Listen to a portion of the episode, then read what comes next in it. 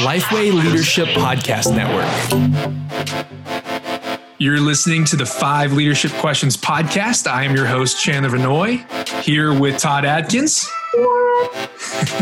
and we're do that very often. You do not. That's why I wanted to intro this so you could have that moment again. Okay.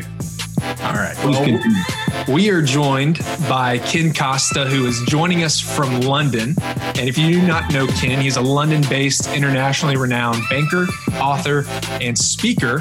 And his latest book, that I don't believe is out just yet, but it is releasing soon, is Joseph of Arimathea.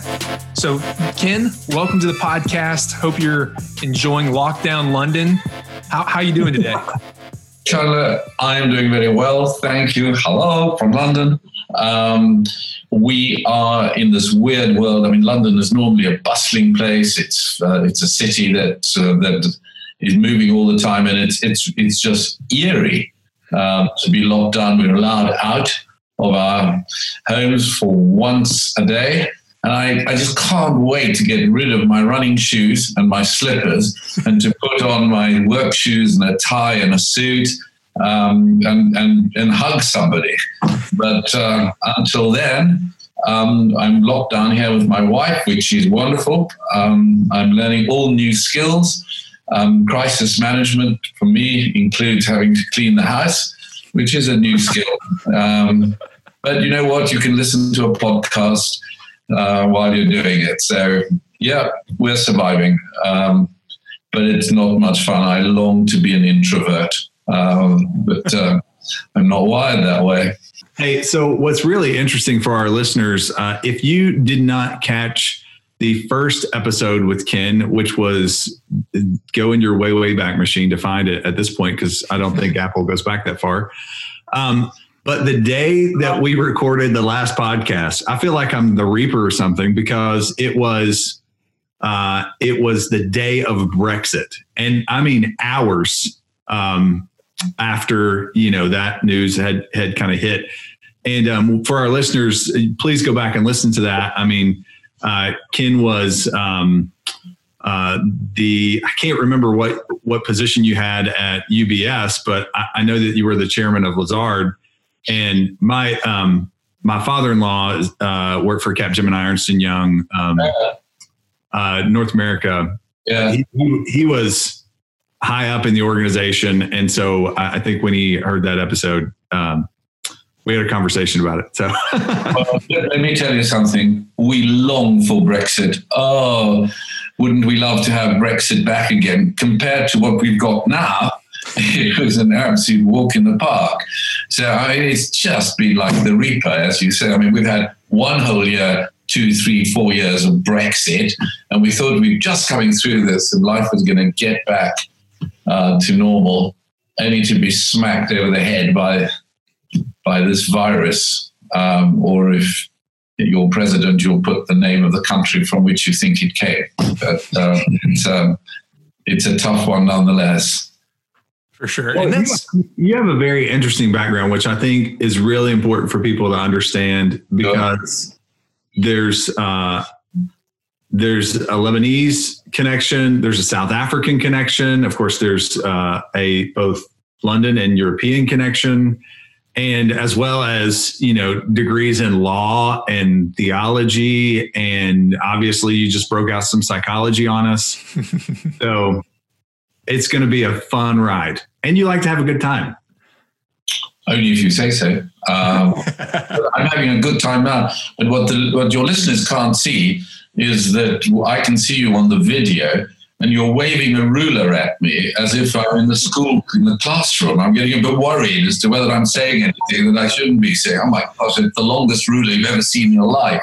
It's okay. I'll measure up it's a yardstick, and it's a really thick yardstick as well. So, and behind me is uh, is my guest room, and I now have wall to wall whiteboard thanks to uh, thanks to uh, Lowe's, and uh, Lowe's is a, a home um, home improvement store here, and it's considered an essential business. And I can tell you, whiteboards are essential for my sanity. So much so that my wife has let me take over our guest room and I pretty much this is stick to the stick to the whiteboard um, better than the white kids and the other things you could strap yourself into. All right, Chandler, please, please save us from ourselves. Continue. Yeah. So today we're going to be talking about crisis leadership with Ken. And just as you heard, you know, last time he was on uh, the podcast, we were talking about Brexit. And there's a lot of different crises that can happen throughout our lives. So the first question we just want to ask is how does this coronavirus crisis compare to others in the past? Well, it's off the Richter scale in terrifying. Hmm. Um, I've been through a number of crises. I've been through stock exchange crises. I've been through um, uh, the great financial crisis in 08, 09, um, and you know, seen sort of various crises throughout the world. The, the difference with this is, firstly, it's global. There isn't a safe place where you where you haven't been reached. Secondly, it's it hits my health, my and not only my health, but the statistics of dying every day uh, you turn on the media and it's like you watching, you know, the, the Wall Street um, indices where the NASDAQ is up or the, the FTSE is up, you see the number of people that have died and the number of cases that have turned up. And it's a kind of, it's the weirdness of it that reinforces this terrifying this feeling of, um, uh, you know, of, of near despair that people are feeling because it's, it's not only financial that is hitting us, uh, and it hasn't begun to hit us because most people are anesthetized to the enormous amount of debt that every single government in the world has taken on in order to, to get us through this crisis. So uh, there is your health, there is the financial crisis, and behind it all are these big, unex, you know, unexpl- uh, unexplored um, environmental issues. You had all the floods, Australia had the, the wildfires just before we came into this. It's still in the sort of folk memory. So it's um, it's unlike anything we've seen before, um, and because it affects absolutely everybody.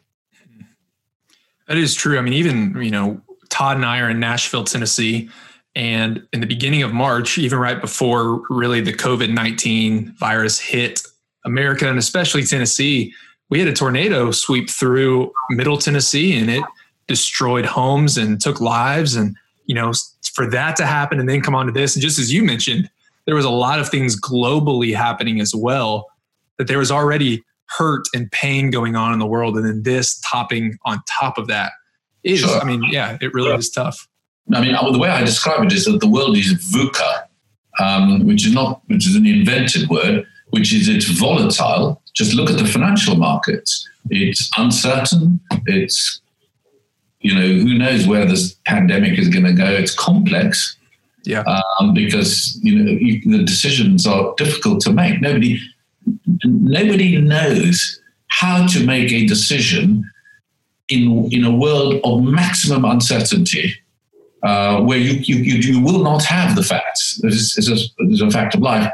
And of course, it's anxious uh, very anxious. Anxiety is hitting all of us, even those on the outside who appear to be the most stable, feel the sort of something in the crop of the stomach in the morning, can't sleep at night, finding difficult to eat, mental health issues are growing.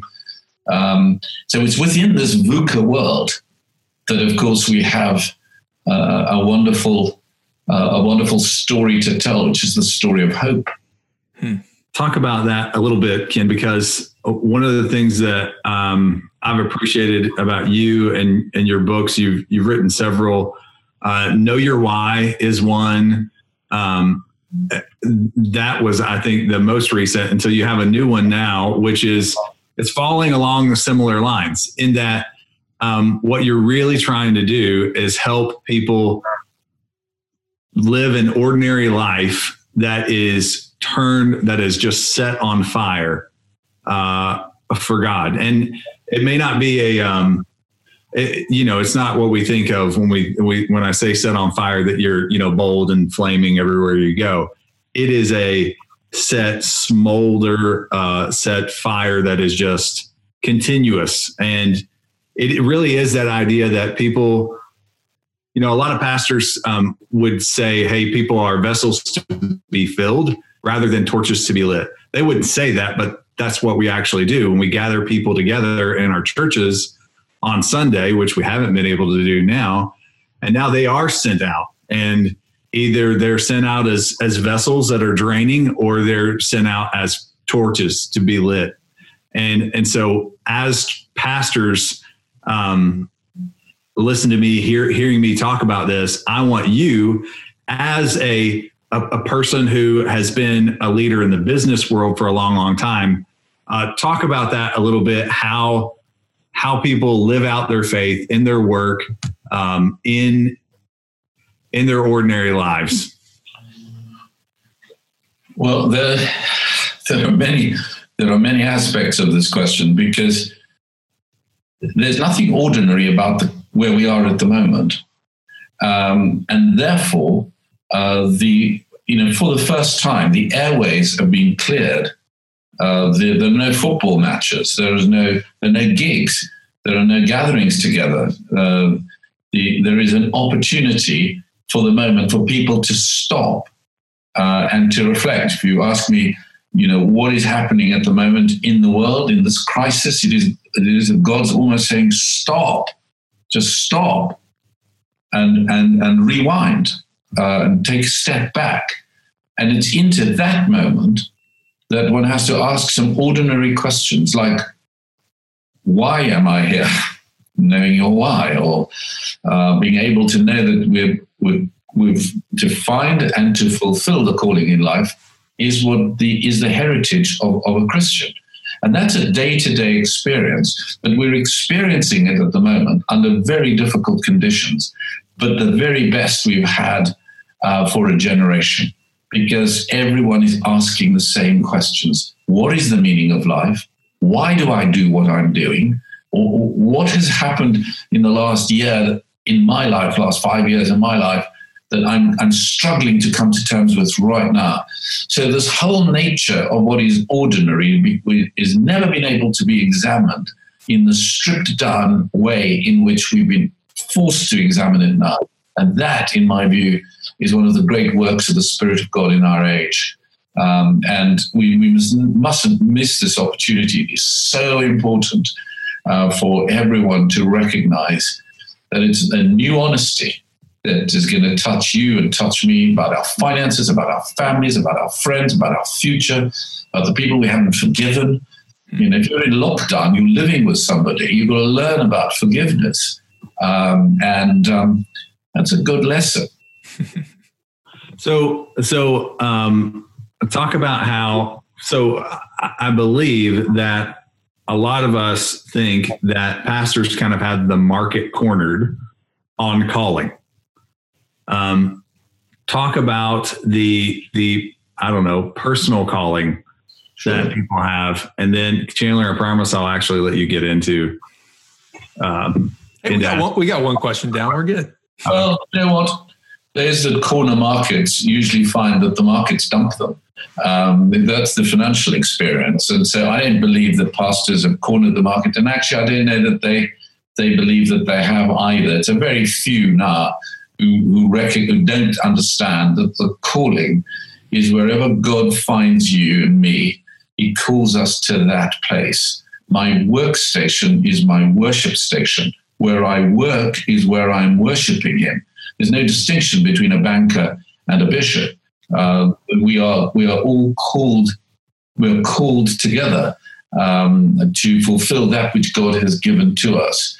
So I think that, that that mindset is now changing to such an extent that people are beginning to realize just how important the church as a whole is, and that every member plays a part in the church uh, so that at the moment people are you know, taking meds to those who can't move, taking hot meals to those who can't eat, checking up on the telephone, speaking to people. Uh, the, the, church has never been as, as a body as, as drawn together as it is now. And so it's changing the model. The huge mistake so many people are making at the moment is say, oh, what does the new normal look like? There ain't going to be no new normal because that which came before wasn't normal. We thought it was. But all it was was a massive ego trip for masses of people and even ourselves. You know, we got ahead of ourselves. It was so good. Life appeared to be, you know, going in one way. And, and yet we have to stop and say to ourselves, no, there wasn't a normal, that was an aberration. And we're stripped back now to be able to say, I want to do what God has called me to do. Um, and I can hear from Him. I know my why. I don't have to go finding it. It's the heritage of, of the faith that we can know why we have been called. The sheep know the voice of the shepherd. Uh, they don't. Uh, they don't need to go and find some some new language. Uh, they can hear. They can understand. So I think this is a unique time uh, for for us to to to to strengthen ourselves um, in our faith and be strengthened by the Spirit of God in our day to day activities. I like how you put that. Uh, it really is. there is no new normal that we're going to go back to the normal before, because I mean this this COVID season is really stripping away a lot of the false comfort that we had, and especially I mean especially for pastors right now. I think a lot of times it's it's one one light that it's shining on is that church truly is more than just Sunday. And now churches are trying to figure out what does it look like to minister throughout the week not just on a Sunday morning with a service. And as you said, the whole body's coming together to get through this. And you know, we're going to talk about what it looks like for for church leaders and pastors to lead others. But what I really want to focus on right now is let's talk about personal leadership. I mean, everybody people are having more time on their hands, a lot of time to spend with the Lord. How how should leaders be using this time to grow personally as a leader and in their relationship with Christ? It's a great question, John. And I think the, the, the short thing I want to say, I was, I was reading this morning Psalm 46, which says this So we will never fear, even if every structure of support were to crumble away. And this is a great, great thing. So we stand before Him saying, I don't, I'm not going to fear, even if every structure of support crumbles away. And that, of course, is what has happened is that there has been a crumbling away of the structures of support around us. At that moment, I think most people feel a bit guilty. And we, the first thing to say is this is the moment to be self investing. You really have to invest in yourself. Now, you may say, is that selfish? No, it's not. Um, why? Because you've got to love your neighbor as yourself. If you don't know how to love yourself, you can't love your neighbor. And this is the moment where it is that one has to self invest. How do you do that? Well, firstly, um, I would say that being a financier, I say just check your finances. Um, don't forget that your credit card is theology in numbers. Your credit card or your PayPal or whatever you, you have is going to tell you what your theology is. It tells you where you put your money, is where you're believing. Is this coordinate? Is it consistent with the rest of my life? Um, and then we come back to spending an additional time. If these are unprecedented times, and I believe they are, then we need to have unprecedented times to pray, to read the Bible, to meditate, to listen to the worship, and to write in our journals the basic thoughts that are that are with us as we try to get to know who am I. Um, you know, you've got to find your who uh, like know your why, you've got to know your who. Who, who is this person? Uh, and how am I going to work when my support structures of finance and work and, and family and job and security is not there? It's a well known fact that planting churches and campuses is the most effective way of reaching the lost. And launching in a rented venue like a school or a theater is one of the most cost effective ways to launch a new church. So, if you're planning to launch a church or a campus and trying to figure out how to do that really well in a rented space, we encourage you to check out our friends at Portable Church. The team at Portable Church Industries takes your vision and creates engaging environments around it that keep volunteer retention high and allow more energy to be spent on ministry. So go to portablechurch.com slash lifeway to learn more and to find free, customized resources that teach you how to launch portable and launch strong.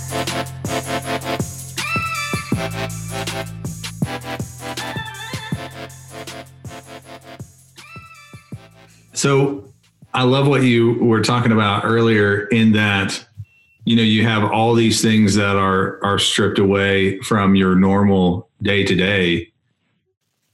How and you've talked about the importance of spending uh, extra time you know during this time on your personal leadership. So what would be some suggestions that you would have just practically speaking for for pastors or for normal people uh, to help them get through that and make that possible I love the distinction, pastors or normal people. Uh, so, so um, I, I, think for the uh, for the for the moment, it is as, as I said, is to just stop for a moment and not to try and govern the future of your life, your family's life, your workplace, your church, um, in, in, in any way, because you don't know the answer. If you think of that verse in Ecclesiastes 7, which says, you know, keep sowing and planting, because you don't know which seed is going to grow, whether it's this one or that one or both. And so it's very important to be able to start doing that, step back, and to be able to say, I am going to live in contracting horizons. The most difficult thing for anyone at the moment is that the horizons are being expanded in fear constantly. Um, well, what is this world going to look like?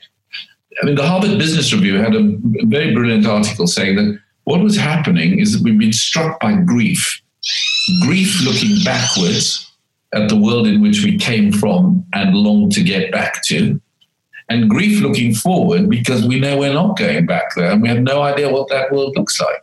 So, this grief has to be dealt with in the day to day because it can't be just suppressed. And that, you know, it's not that you can keep going out and running, going to a new office, going to work, and all of that into the structures and supports that you have. That's where we have to face ourselves. And that's where we have to live in this contracting horizon. You know, sufficient unto the day is the evil thereof. Is, is a good is a good word for, for, for this season. Well, and two, what it's really difficult because there's a balance between taking this time to be still and then also recognizing what needs to be done. Like, okay, yes, we're grieving and we need to go through the stages of grief, but with the effects on the economy, you know, part of what uh, you, I have a whiteboard behind me. Part of what I'm doing is helping pastors walk through contingency planning.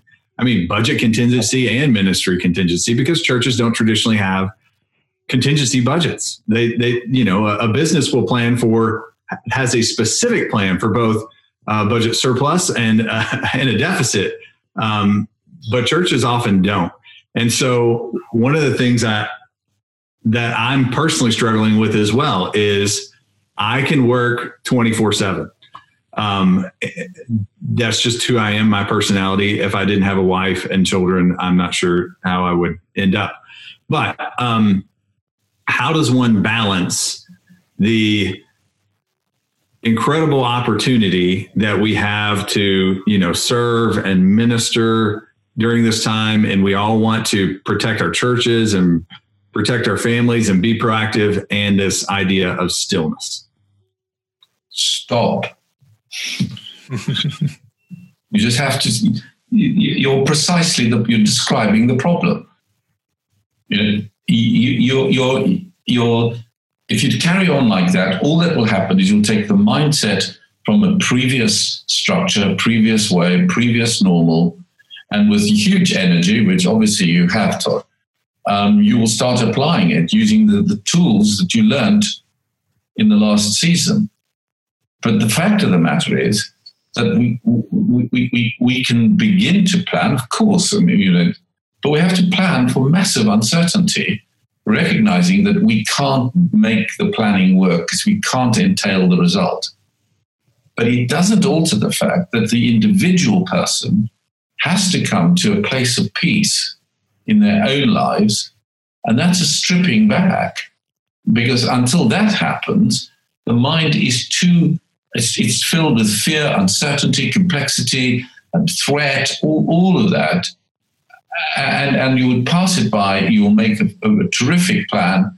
Um, you know, this is what happens if this happens, and there are 26 variations, and you'll spend your life fretting between you know number 24 and number 18, and and actually none of them will come to pass. That's why I think this is so unusual. We've never been in a place like this. But I honestly think it is God's way of saying, I want to draw you back to being an integrated person. You know, in Christ Jesus, Paul says in the Colossians, in Christ Jesus, all things hold together. It's not as though everything is just breaking up. Uh, it is that they are being held together, but they're held together in Christ Jesus. Uh, and of course, He's Lord of all, and we, we, we know all of that but it also has to start from a secure base in which you're assessing the way to be still and to do your planning. But if you were giving me a choice at this moment and you forced me to choose, then I would say, be still and know that I am God. Because that's the piece that was missing. That is really true. Because when you think about it, you know, in the states we would say hey when you look at europe what you're looking at is a people who have learned to be happy without god. Yeah. And that was easy for us to say and now we're experiencing it. Sure. And its worst is that it's generational it's a, a generation is growing up with uh, you know, no affiliation whatsoever. Um, in in the you know, I'll give you an example. I was chairman of Alpha International, which is a um, Alpha is a course the introduction to the Christian faith, which is done by 29 million people in the world. When we first started in the US, uh, our friend said to us, "Look, it will never work here because evangelism doesn't work in the United States. Discipleship does, but evangelism doesn't because everybody's a Christian." That's 15 years ago. Now, there's a huge interest in how to present the good news of Jesus Christ to people who have got jobs and families, relationships and stresses and strains and have different views on cultural issues and all the other issues that we have to deal with. How, how, do, how do you reach that group of people? Um, and that's why, of course, we, we now know that reaching people evangelistically is to reach them in a way that links worship and work together. The world won't understand you at your worship. It looks weird, your hands in the air and you crap, you know, sort of babbling away. But actually, um, and, and they will understand your work. But you've got to come back to Matthew 5 and just say to yourself that, you know, we do what we do so that people can see what our good works and give glory to your Father who is in heaven. I mean, that is an important linkage together. And that linkage broke. And now it's coming together again, you know, working. I'm so optimistic about the church coming alive after this, a new awakening, working with each other, understanding each other. I have no idea what it looks like. I have no idea whether it's clicks or bricks or both, but I do think there's something new that's coming uh, in, an, in an awakening of an understanding of a very real community that's the only way this, the, the planet will be saved. You know, that I think a lot of churches and pastors are feeling that right now. And, and I think that's a good word to this is a time to be still, to let the Lord do a work in your own life. And, and you know, we have no clue when this thing's going to lift. We don't, there's not a deadline on it. It's indefinite right now. But it does feel like that we're sitting on something that the Lord's going to do a great work through this, during this, and after this. So churches, there a lot of churches are wrestling with what does our budget look like? Hey, we are, you know, as the economy goes down, our giving goes down, and we don't have as much resources currently to do ministry. So, with the effects on the economy, what advice would you share with churches, pastors, those wrestling with these decisions to be preparing now financially during this this downward swing for what's next and even just currently? Well, the first thing is don't take the plan from last year and dust it down and ask the people who give your business people in your church to give you money for that which you planned last year. That's fatal. Why? Because their businesses have changed, their lives have changed. And they'll look at the pastor and think, you're nuts. What world are you living in? um, and the great building plans that were there, are they really necessary to this new world and or to reaching people? Do we need to build people into, into central hubs? Don't get me wrong. I, I mean, I do believe that there is an importance in the coming together, but when and how and, and how often and all of that is, is a matter for pastors to negotiate. But, but don't just, there's a, there's a wonderful poem that has struck me so much by an Irish poet called um, Michael O'Shea, which says, Don't look for this year's birds in last year's nests. Don't look for this year's birds in last year's nests. And I think that's a really true statement.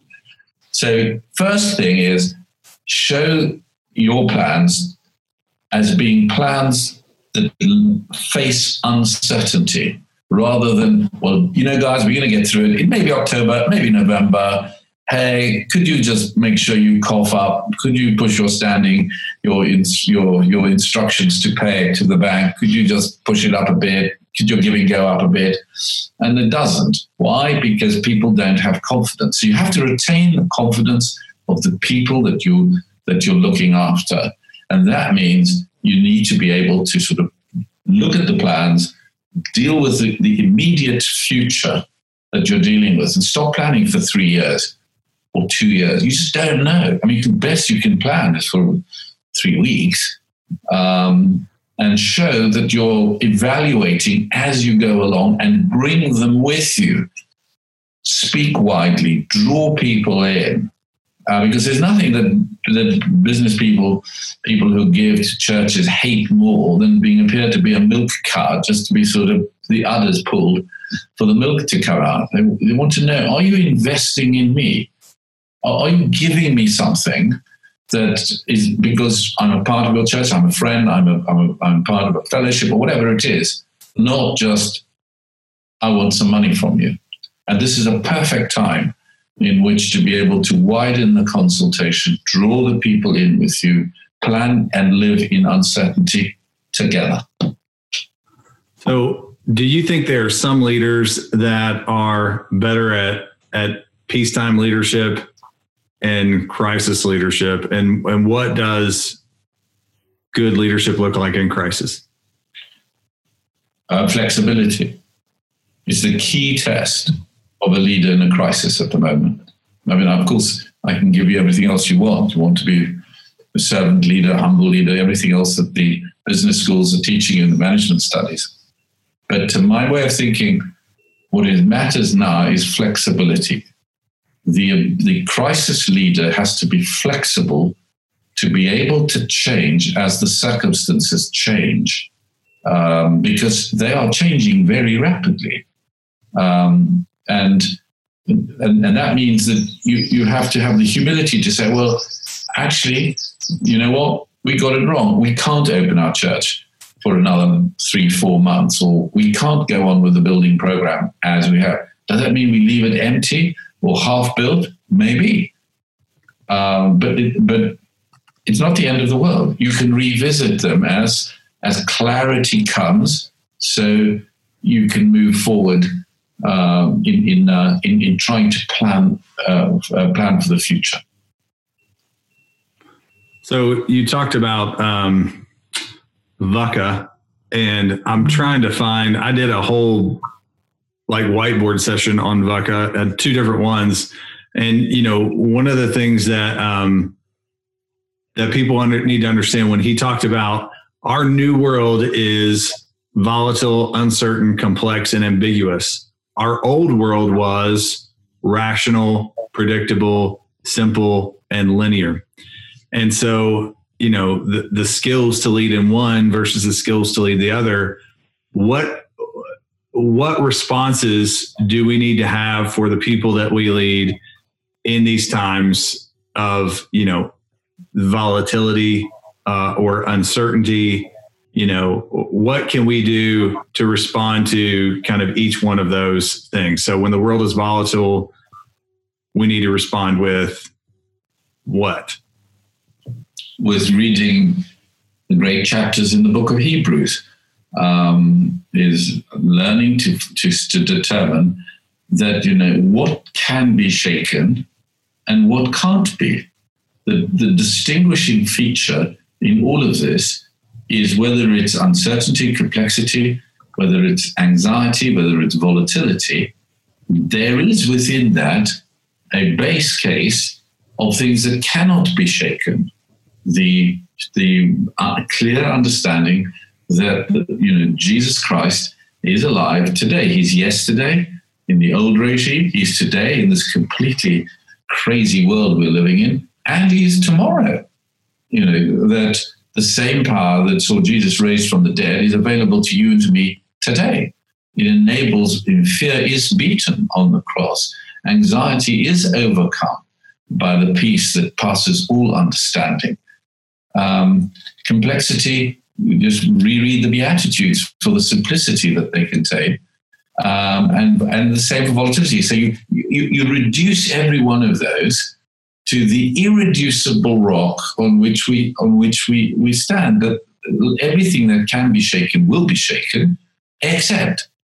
And you've got to say to yourself, what is the except in my particular life today that I that I that I will hold on to come hell or high water, as we say in the trade.